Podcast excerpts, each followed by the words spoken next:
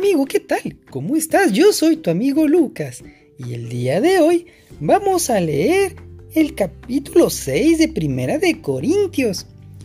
¿Qué tal te ha parecido esta lectura? ¿Te ha parecido interesante como a mí? Espero que sí.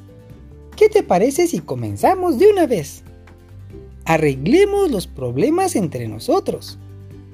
Cuando alguno de ustedes tenga un problema serio con otro miembro de la iglesia, no deben pedirle a un juez de este mundo que lo solucione.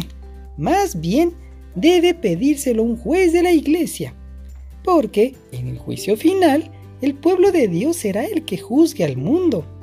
Y si ustedes van a juzgar al mundo, también pueden juzgar los problemas menos importantes. Si vamos a juzgar a los ángeles mismos, con mayor razón podemos juzgar los problemas de esta vida. ¿Por qué tratan de resolver esos problemas con jueces que no pertenecen a la iglesia? Les digo esto para que les dé vergüenza. Entre ustedes hay gente sabia que puede juzgar y solucionar los problemas, pero ustedes no solo pelean el uno contra el otro, sino que hasta buscan jueces que no creen en Jesús para solucionar sus pleitos. En sus peleas, los únicos que salen perdiendo son ustedes mismos. Vale más ser maltratado y robado que robar y maltratar. Pero ustedes hacen lo contrario. Se maltratan y se roban entre ustedes mismos. No se dejen engañar. Ustedes bien saben que los que hacen lo malo no participan en el reino de Dios. Me refiero a los que tienen relaciones prohibidas, a los que adoran a los ídolos, a los que son infieles en el matrimonio, a los afeminados, a los hombres que tienen relaciones sexuales con otros hombres, a los ladrones, a los que siempre quieren más de lo que tienen, a los borrachos, a los que hablan mal de los demás y a los tramposos. Ninguno de ellos participará del reino de Dios. Y algunos de ustedes eran así, pero Dios los perdonó esos pecados, los limpió y los hizo parte de su pueblo. Todo esto fue posible por el poder del Señor Jesucristo y del Espíritu de nuestro Dios. Agrademos a Dios con todo lo que somos. Algunos de ustedes dicen, soy libre de hacer lo que yo quiera.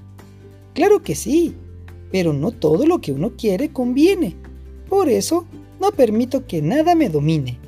También dicen, la comida es para el estómago y el estómago para la comida. Claro que sí, pero Dios va a destruir las dos cosas. En cambio, el cuerpo no es para que lo usemos en relaciones sexuales prohibidas.